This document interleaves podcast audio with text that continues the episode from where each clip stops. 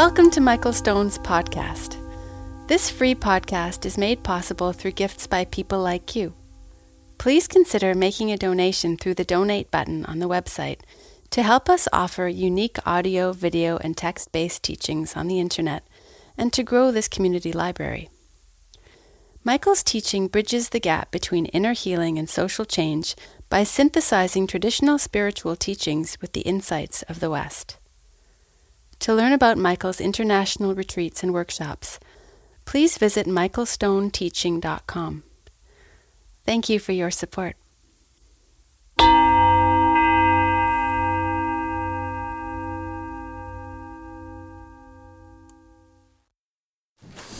Good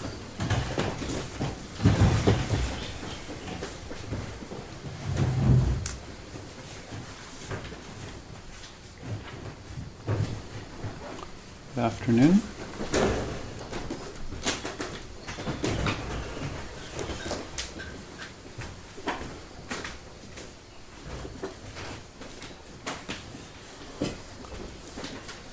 So we're in the home stretch now.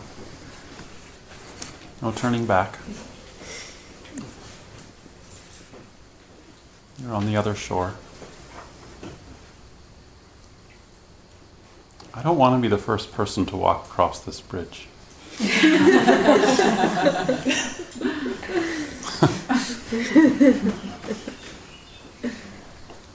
um, but that probably won't happen for a few years, anyways.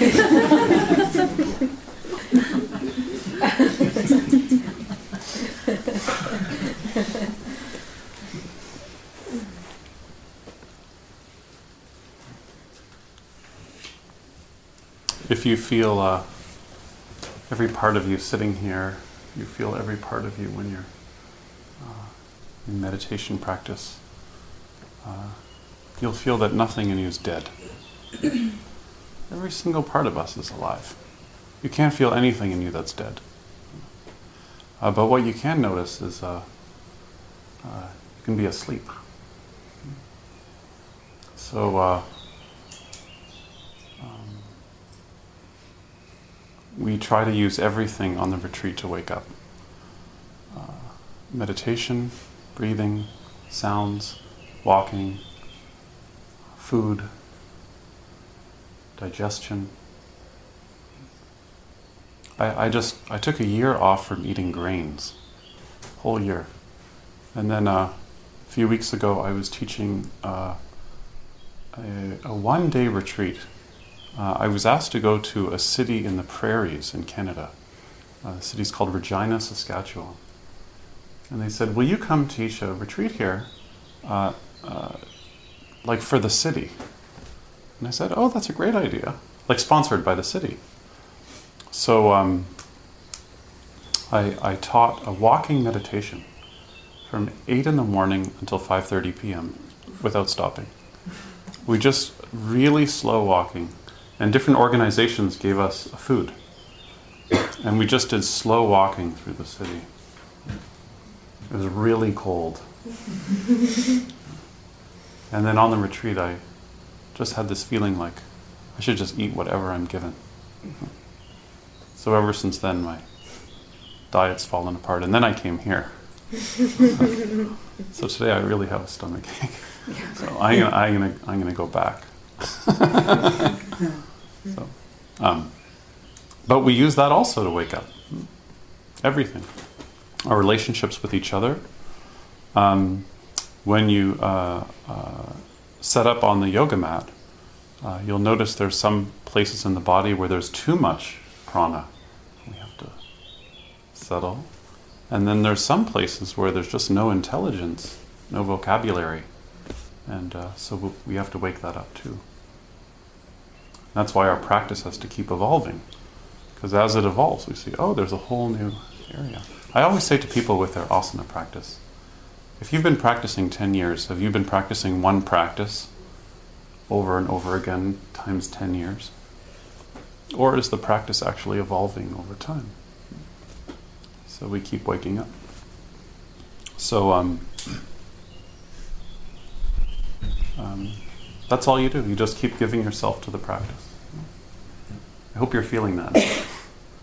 and if you give yourself uh, to the practice, then the practice will give you to yourself. And that's, that's the path we're on. So, um, your digestion too, hey? Peter.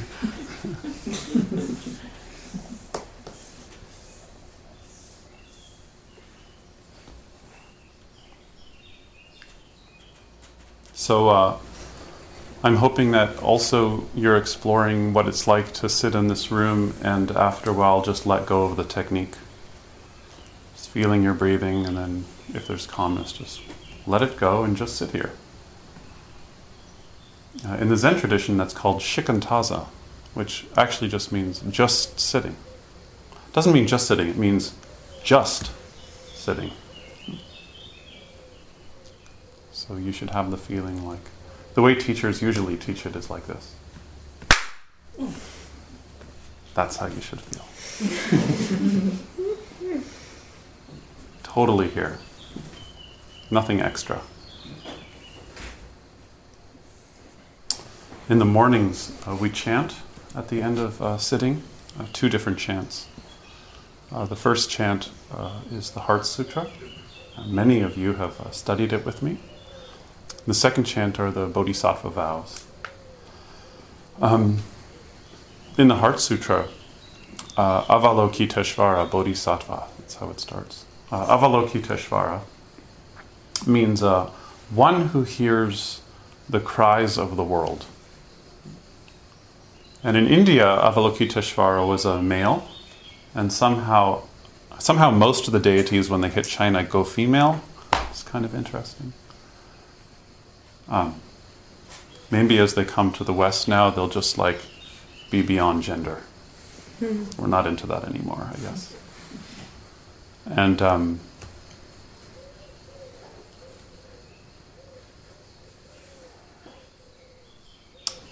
Avalokiteshvara is doing deep prajnaparamita, so deep wisdom beyond wisdom, which begins from doing our practice, which is just listening, listening, listening.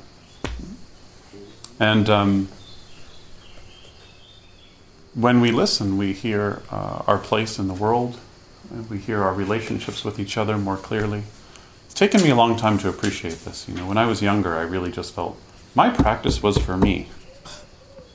I, I didn't feel much uh, when I started practicing that um, this really had to do with anybody else. Most of us feel this way, right? When you first come to practice, it's for me. You, you know, we're suffering. Um, but it's interesting that the whole of Zen literature and almost all of the Pali Canon, the interesting parts of the Pali Canon, um, which means not lists, um, are all dialogues. They're all stories of how people practice together. And when you become intimate with your breathing and your body um, and the natural world, uh, you'll start to feel that you're all alone. No, you won't. See, I wanted to see if anyone nodded. You'll start to feel that you're not alone. That was good. And when you feel the actual feeling of being alive, uh, you start to feel this deep, deep connection with others. Uh, like when we walk. Um, when you walk, you feel the one body walking. It's not just about you. And when you chant, you should be aware of how all our voices are together. Do you notice that when you chant, how sometimes you chant and you're just really aware of you chanting? But sometimes when you're chanting, you can actually just feel the whole group chanting.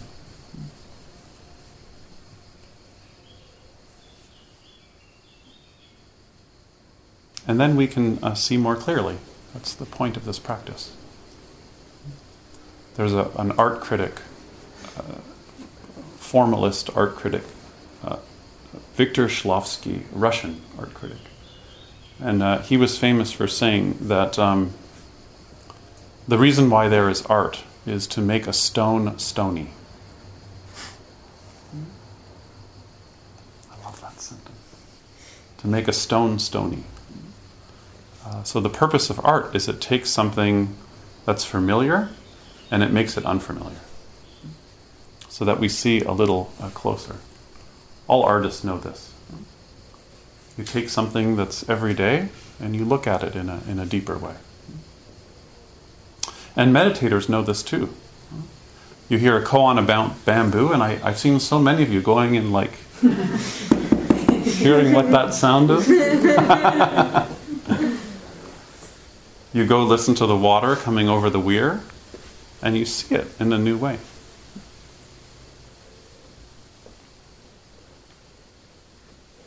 So uh, we start to see over time in these stages of practice we've been exploring that that uh, more and more this is about uh, uh having a practice that's uh, artful, that's creative. In other words, uh, doing something with the material of our lives. To see how everything that arises arises in causes and conditions, and we have to work with them somehow.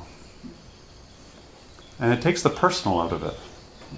Does anybody feel that a little bit? Like the first day in interviews, when people come, there's lots of like problems everyone brings to the retreat, you know. And it's interesting as the time goes on, people come for interviewing. It's not so personal. Just exploring causes and conditions. And how everything comes from causes and conditions. It doesn't all come from me or the person I hate. And you see space and you appreciate uh, the space that all of this comes from. Sacred. It's like if you took the space in this room and you divided it, and then you divided that, and then you divided that, and then you divided it 10 times, and then you divided that again, that's your mother.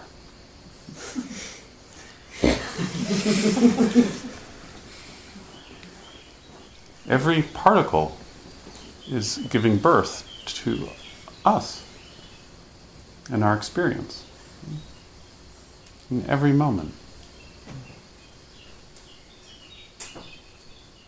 What a shame to miss it because you're in the story of me.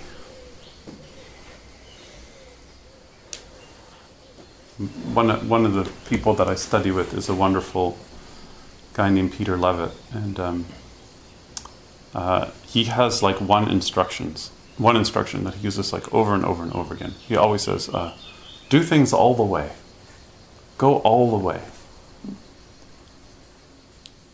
And I always feel like that's the spirit we're learning here. How many times in the day have you thought, oh God, I'm never going to make it to the end of the day? And then just a couple minutes later, it's a completely different experience. And that's the spirit that we want to whisper in our ear when we leave here. It's like, keep staying with it and, and go all the way. However you feel, go all the way. Your practice just can't be based on what you feel. Your practice is based on what you feel, when you feel good, you'll practice, and when you don't feel good, you'll tan.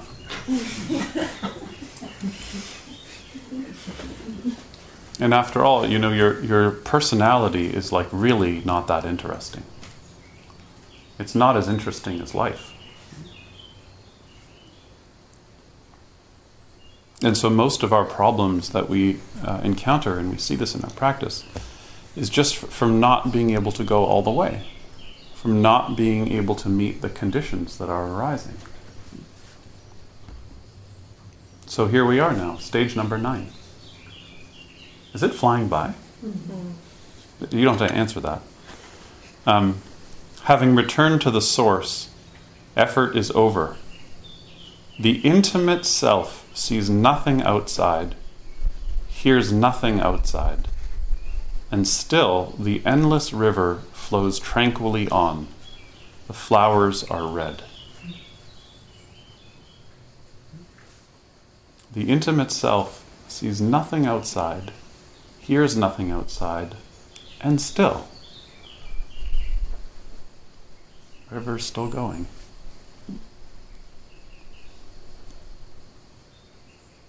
So maybe one way of understanding this is this is the end of pratyahara. This is the end of uh, it's coming out of, it's leaving that experience of being so still that there's just no inside, no outside. You know that experience? We get in that zone and there's just no inside, no outside. But still, um, there's warplanes. And still people are hungry.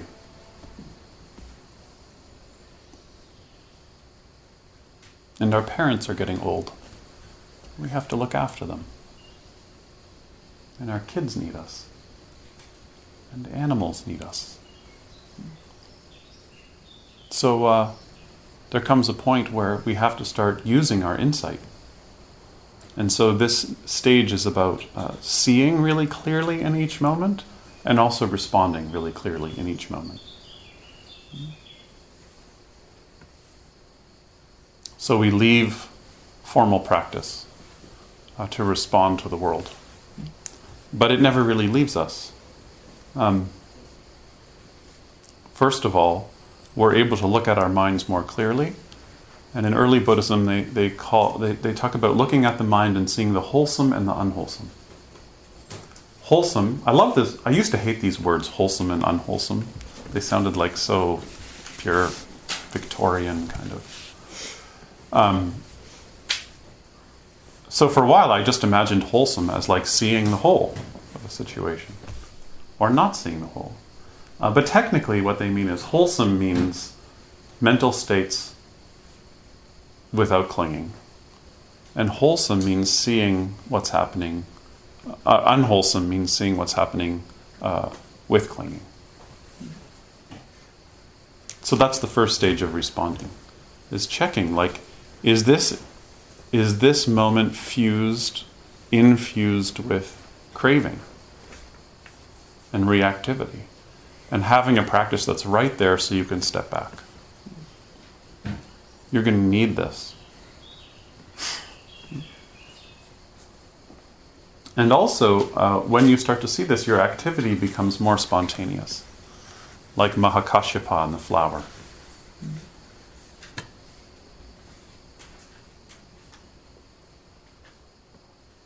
Um, most commentaries say, you know, now you've reached the source, and it makes it sound like the source is like this thing, and now you've reached it, and now your training's done.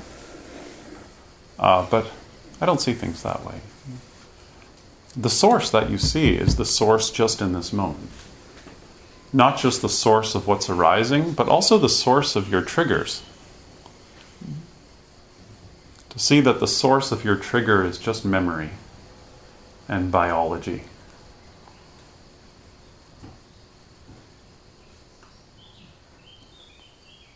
And now what happens is instead of wanting to be a good person and do good in the world, uh, compassion just starts bubbling up.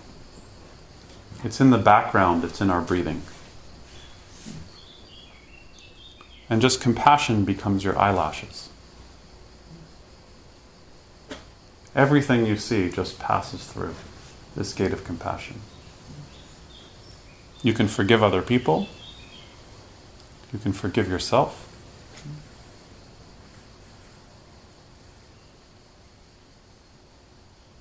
Wouldn't that be nice, hey? Just to forgive people?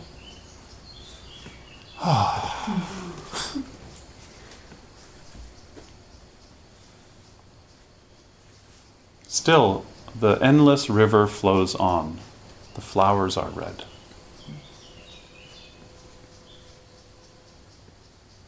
I'm going to miss these birds.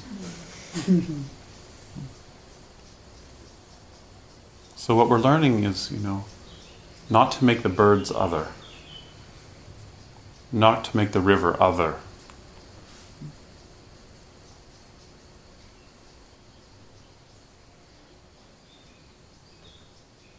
When I've done practices walking in the streets, one of the things I learned a few years ago that I found really helpful is uh, people who are homeless. They're so used to uh, people either uh, completely ignoring them, so they don't really have dignity, they don't feel dignity, because uh, just people don't mirror them at all. Or people really confronting them head on. you want something, you know, or can I give you something? So one of the things I learned from someone who, who's done a lot of work with the homeless is uh, when, when you're going to relate to somebody who, who's having a rough time, who you see maybe um, doesn't have the same privilege you do, uh, you don't walk up to them head on, you walk beside them. So they're walking along and you just walk beside them. then you start talking to them. And I thought this is a good metaphor for everything. All the places in us, too, that haven't found a home yet. Trauma is like this, isn't it? Trauma is like when something happens to us, but it hasn't, it hasn't landed yet. An event has happened to the body, but it actually hasn't been experienced yet. So it's like looking for a home still. So the only thing you can do is you just walk beside it. So it can find a shelter. So maybe one way of walking beside uh, afflictive emotions is um, just breathing next to them. Has anybody been irritated yet on the retreat? No. Just the staff. no one nodded except the staff. that was great.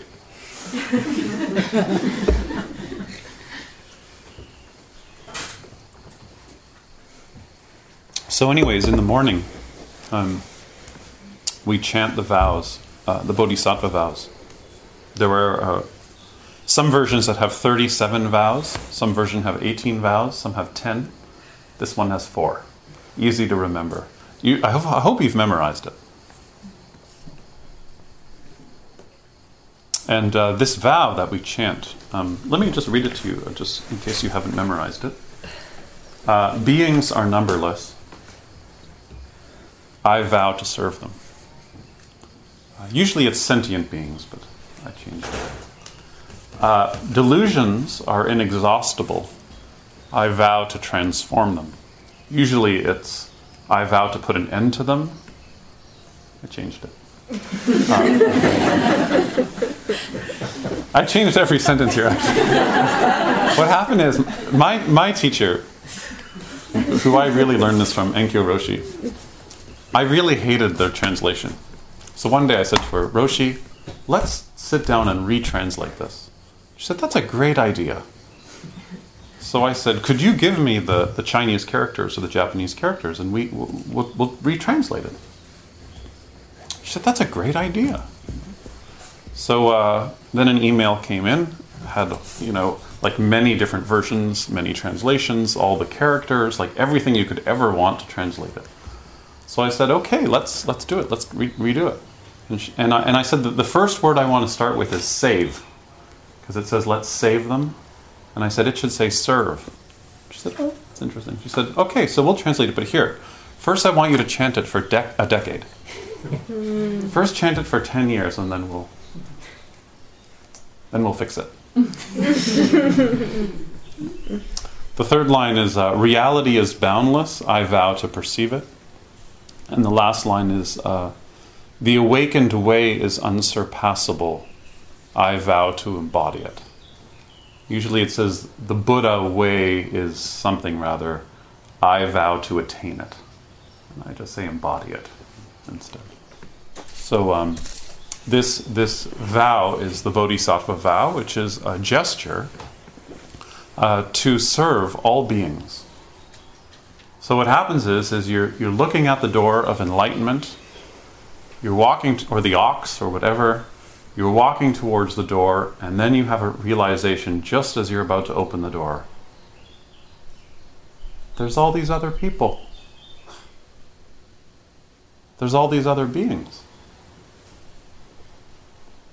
I need to get to know all these other beings. Um, if we're all interconnected, I can't go through the door. It's impossible. There's a guy named Bernie Glassman, and he has a great translation. He says, uh, Sentient beings are numberless. I vow to count them.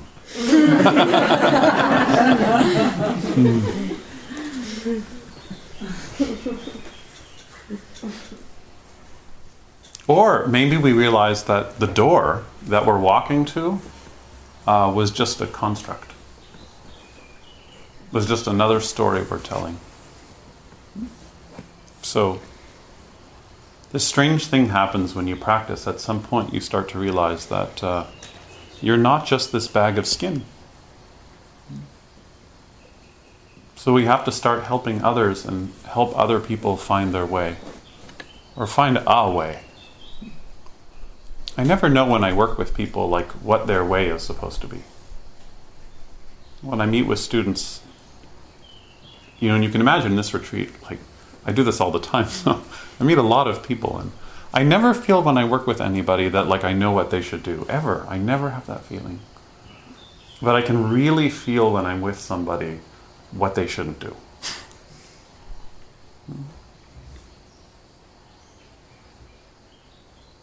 And the thing is, as we start to be aware of who we are, this compassion starts bubbling up. Um, this feeling of wanting to help others has, uh, starts bubbling up. Um, but a neurosis creeps in also. And the neurosis is forgetting that we are part of the fabric also. We're also part of the whole net. We have needs, sleep, joy, freedom, affection, celebration, refreshment. And if we don't take care of those needs, we can lose our vision and our enthusiasm for serving. And then our serving becomes unskillful. We get discouraged. But when it's working well, we never say to ourselves, I'm helping other people. Could you imagine it? I'm helping people. Some people say, like, I can't help people, I have no time. Or some people say, I can't give any money, I have so little money, my expenses are so high. Or I can't give food, I'm not sure if it really helps. Um, Stop that. Instead, we should focus on what we do have. And what we do have is this resource of attention. And the most generous thing you can ever give somebody is your attention. Try it sometime. Just give somebody your attention. And not like you're on retreat, like.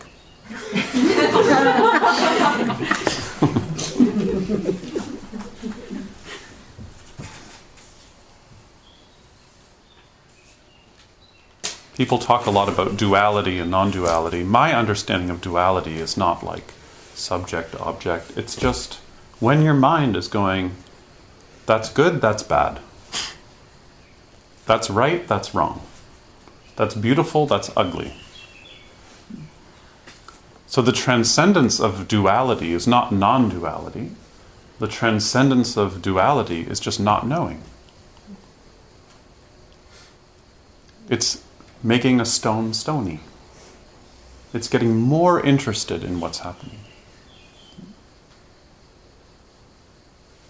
And not knowing only makes sense if you can actually enact it. And so, what happens in this stage, in stage nine, is we don't have intentions anymore. Earlier, we needed intention like banks on the river. We have this prana, we have this energy, and we need intention to keep the energy flowing in a direction, keep it moving forward. But when your practice becomes more embodied, you don't use intention anymore. You're just there. We're just there without an intention. It's not knowing. There's no intention. And we're impacted by the situation. We're one with the situation.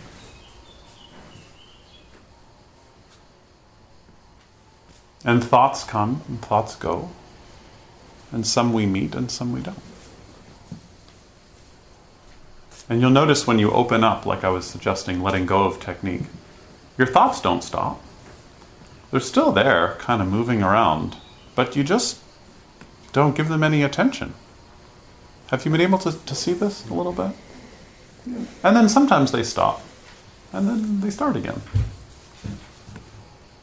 Stephen Batchelor has a wonderful saying. He says, um, The mind produces thoughts like the liver produces bile. Isn't that nice? My take on it is I, I would say it differently. I would say um, thoughts are basically your brain farting. Isn't that nice?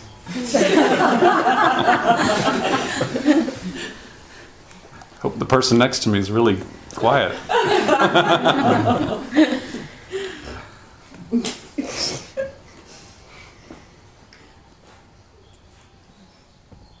this line that says, uh, um, reality is boundless, I vow to perceive it. The, the word for uh, perceiving is uh, gaku, which usually gets translated as I vow to master it. Um, the word gaku means um, uh, to study. So reality is boundless. And uh, my practice of non duality is the practice of not knowing, which is the practice of studying experience more closely, going all the way. And you don't have to look very far. You don't need this privileged space. It's right there in your family. Family's boundless.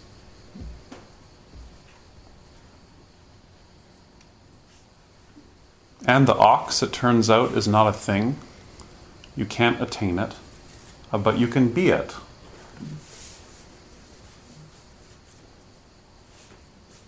Your original self is not a thing. You can't attain it, uh, but you can be it. You can enact it.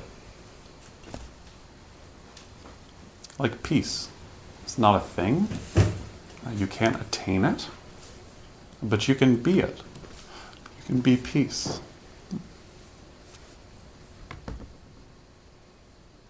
So, all the retreat, Kuan Yin, who is Avalokiteshvara, um, has been here looking after us, listening to all of our cries. She's laughed every time you banged your head into the glass. I feel like we should have a little Dana envelope to pay for the glass that we've smashed. Um, and uh, she's listening to the cries of the Sangha, cries of the world. And she can uh, hold it.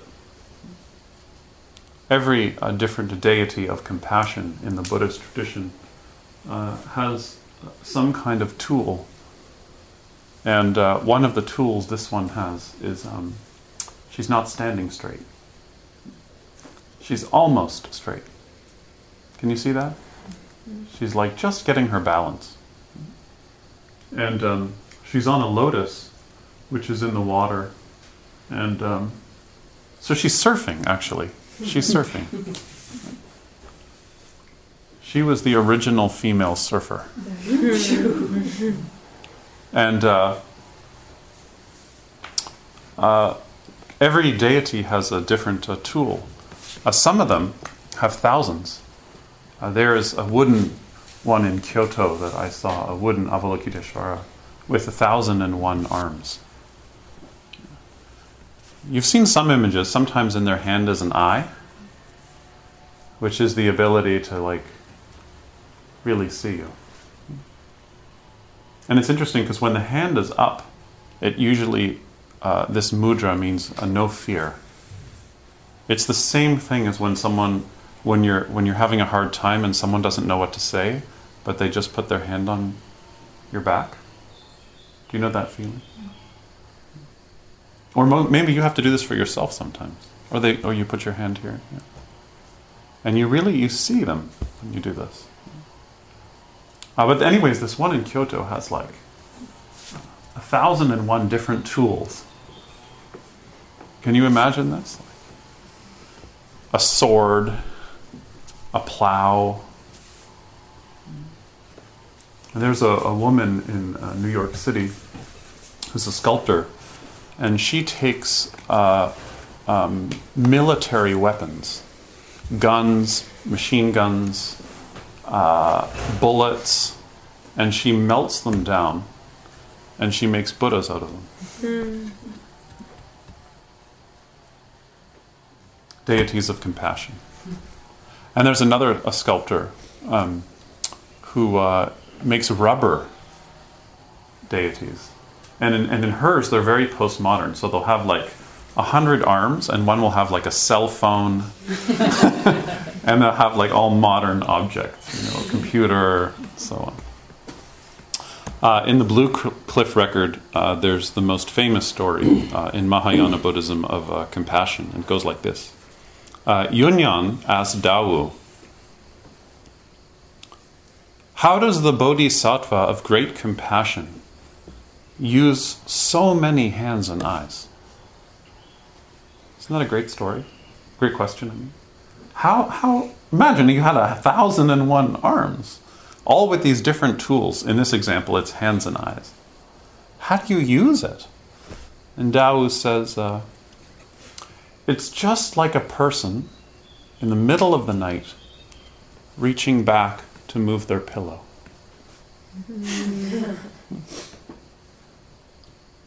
in the night when you wake up, you don't think about it. Remember, I was saying about no intention? You don't think about it. So then, Yunyan says, I understand. And you think the story would end here, right? Hmm. No way, this is a Zen story. Like, if you ever say in a Zen environment that you understand, you're going to get hit or something. You'll be the first person to walk across the bridge.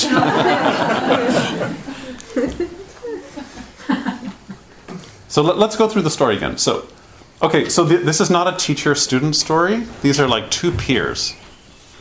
Okay? So one says, How does the Bodhisattva, this is Yunyan asked Dawu. So Yunyan says, How does the Bodhisattva of great compassion use so many hands and eyes? And Dawu has this amazing answer and says, It's just like a person in the middle of the night reaching back to shift their pillow. Don't think about it. Yunyan then says, I understand. So Dawu says, How do you understand? Mm-hmm. And then Yunyan says, all over her body are hands and eyes. In other words, whatever you do with your body, that's using compassion. And Dawu then says, What you said's pretty good, but it's only 80% of it. And Yunyan says, Okay, how do you understand it? I've always wanted to say this to a teacher when they when they ask you a question. Well, how do you understand it?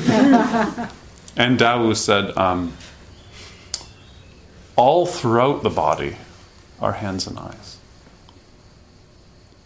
Do you hear the subtle shift? First answer was all over the body are hands and eyes.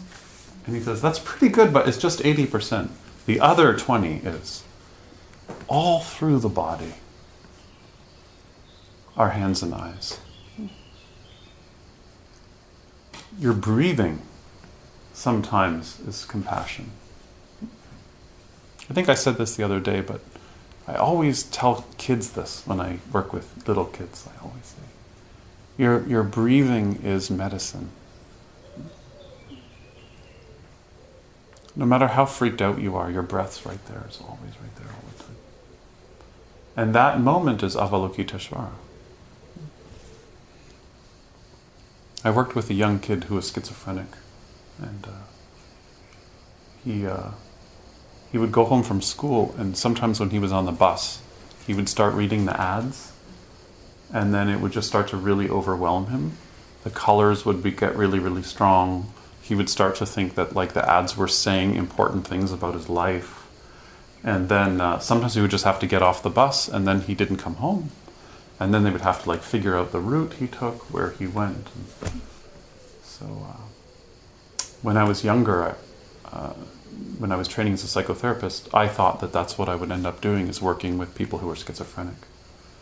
Um, I was really interested in, in that. And anyways, I, I, didn't end up doing that, but I worked with this young kid, and uh, so um, he kept. So so I wrote down meditation instructions, and he kept them on cue cards, and he kept them in his pocket. And we trained so that whenever he's on the bus and that starts mm. happening, because it didn't happen all the time, he, he knew to pull out the cue card and start the meditation instruction. This was before apps. That moment that he remembers, oh, that moment that he remembers, oh God, I can, I can find my breathing. I can find something other than that voice. That's Avalokiteshvara. That's the compassion. And what saved him was that one day, one day, he realized that what he was hearing was his mind.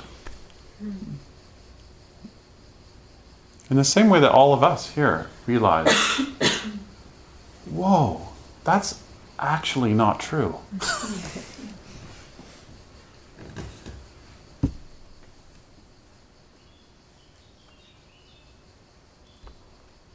There's a commentary on this um, koan. And there's one line in the commentary I wanted to read you. It says, um, Great compassion has this many hands and eyes. Do you? Great compassion. All these deities of compassion, they have so many hands and eyes. Do you?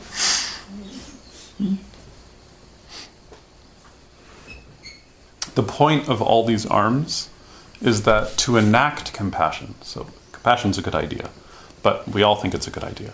But the point of all these hands and arms is that you need a lot of tools you need tools to be compassionate. You need tools. And I think that the tools that we're learning on this retreat, um, which are the tools that most of us don't really learn in the education system, you know. I mean, let's face it, our education systems are not producing more compassionate people.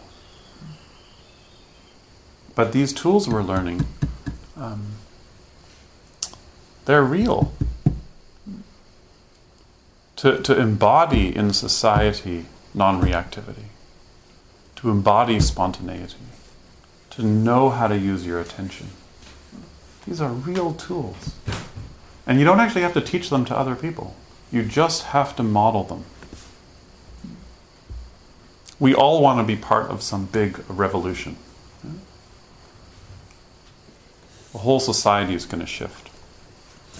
But um, sometimes uh, it's just how we move when we're on a train. Sometimes it's just how you look at somebody.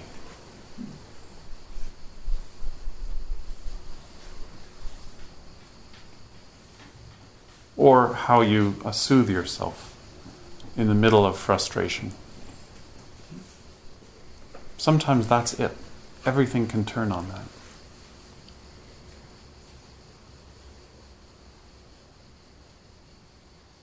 So, this uh, stage nine is all about um, starting to see how, uh, as you get deeper in practice, when it's continuous, when it's seamless, it's just there all the time.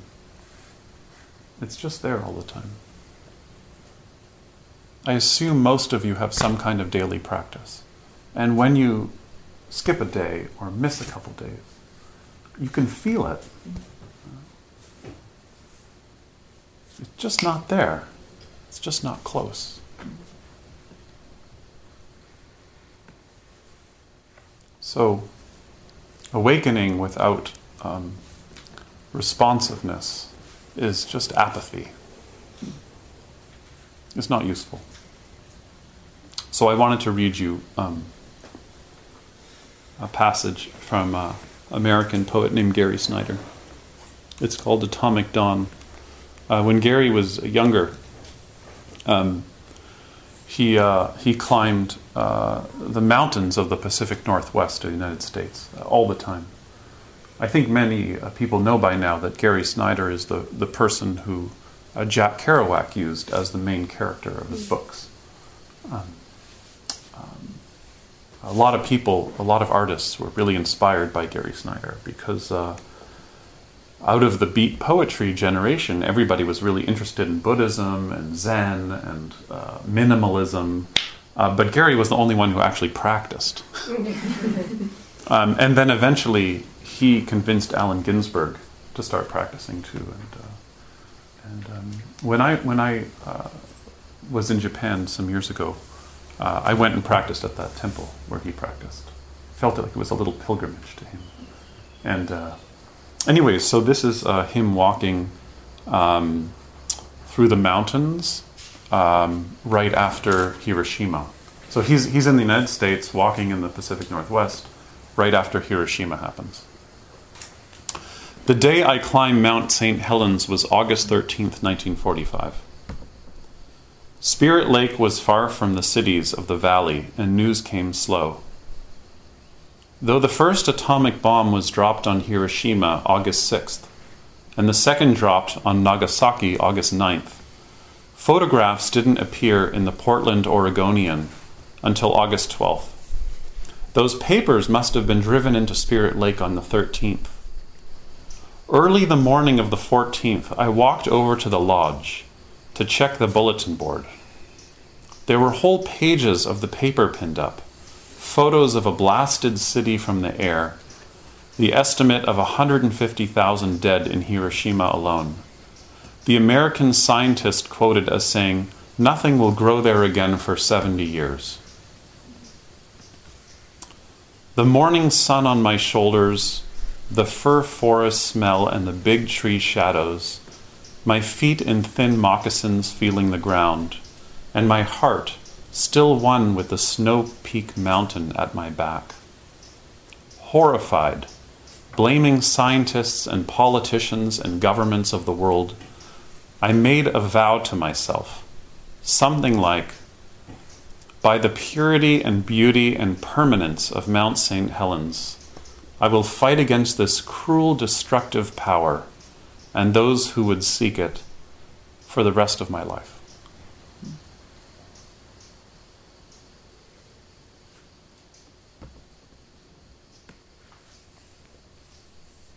So, this is the Bodhisattva vow.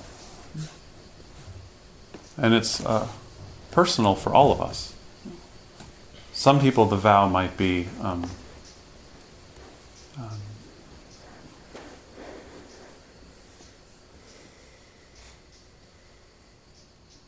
I am not doing what I love.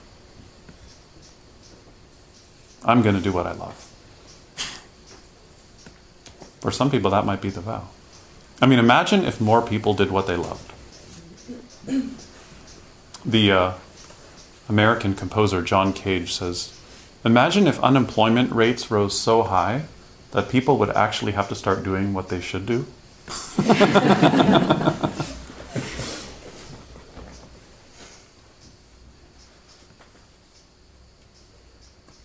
so, to sum up this stage, it's basically saying um, you practice letting go, you practice the hard work of coming back. And then you become more willing to give your life more fully. But not in one way. It's not like, you know, oh, now I'm going to be a lawyer and I'm going to fight companies that cause deforestation. Well, maybe. And maybe you'll do that for 10 years and then maybe you'll do something else. But the point is to feel how good it is to give. like the Dana Bowl. How much money do you put in the Dana Bowl? Well, part of that depends on your context. Like, um, I always say to people, give so that you don't have any regrets. So you leave here and think, God, I had like that one, that half a euro that was ripped, you know. or you think, a million might have been a little too much. um, the most important thing, though, is just to have the feeling of giving. To feel what it, what's like to give. Even if you just write a note and you put it in there. Just the feeling of giving is so good. And there's nothing in our economic model that ever supports that, you know. We've learned to distrust that so much.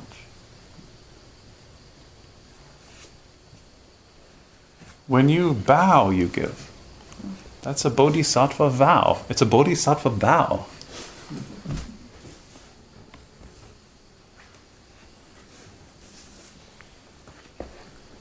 Kuan Yin's giving.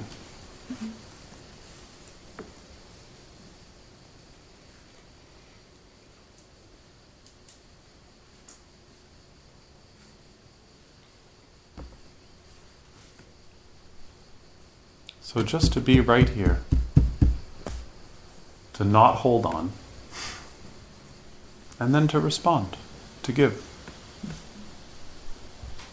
And how satisfied we can be with so much less, you know, when we feel this feeling of generosity. People always say to me, "Oh, you know, when I when I when I moved, I moved, I left Toronto and I moved to this beautiful island." Then when I go somewhere, like I come to France, and people say, "Oh, it must be so nice to live where you live now," and I always say, "It's so nice to be here in France."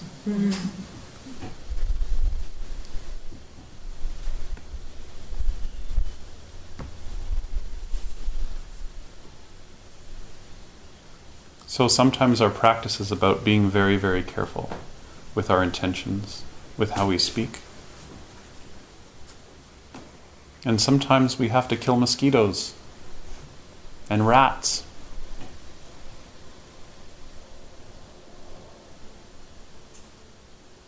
Or we have to yell. There's a time for yelling, you know. A couple weeks ago, I stayed at somebody's house and they had one of those walk in freezers, fridges, you know, like they have in restaurants, because they entertain a lot. So they had a cupboard and it had a walk in fridge. And I just had this feeling like I wanted to go in and yell. and the woman whose house it was has a, a young daughter who's, I don't know how old she is, I think she's like 21 or 22. So at the table I said, you know, when I went into your walk in fridge, I, my first reaction was, people must go in here and yell. And, and the mother said, I've never thought of that. And the daughter was like,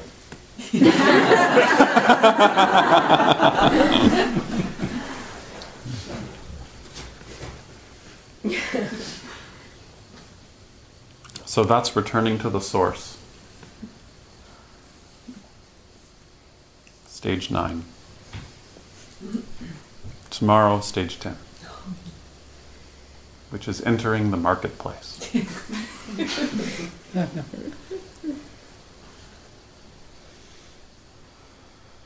Thank you.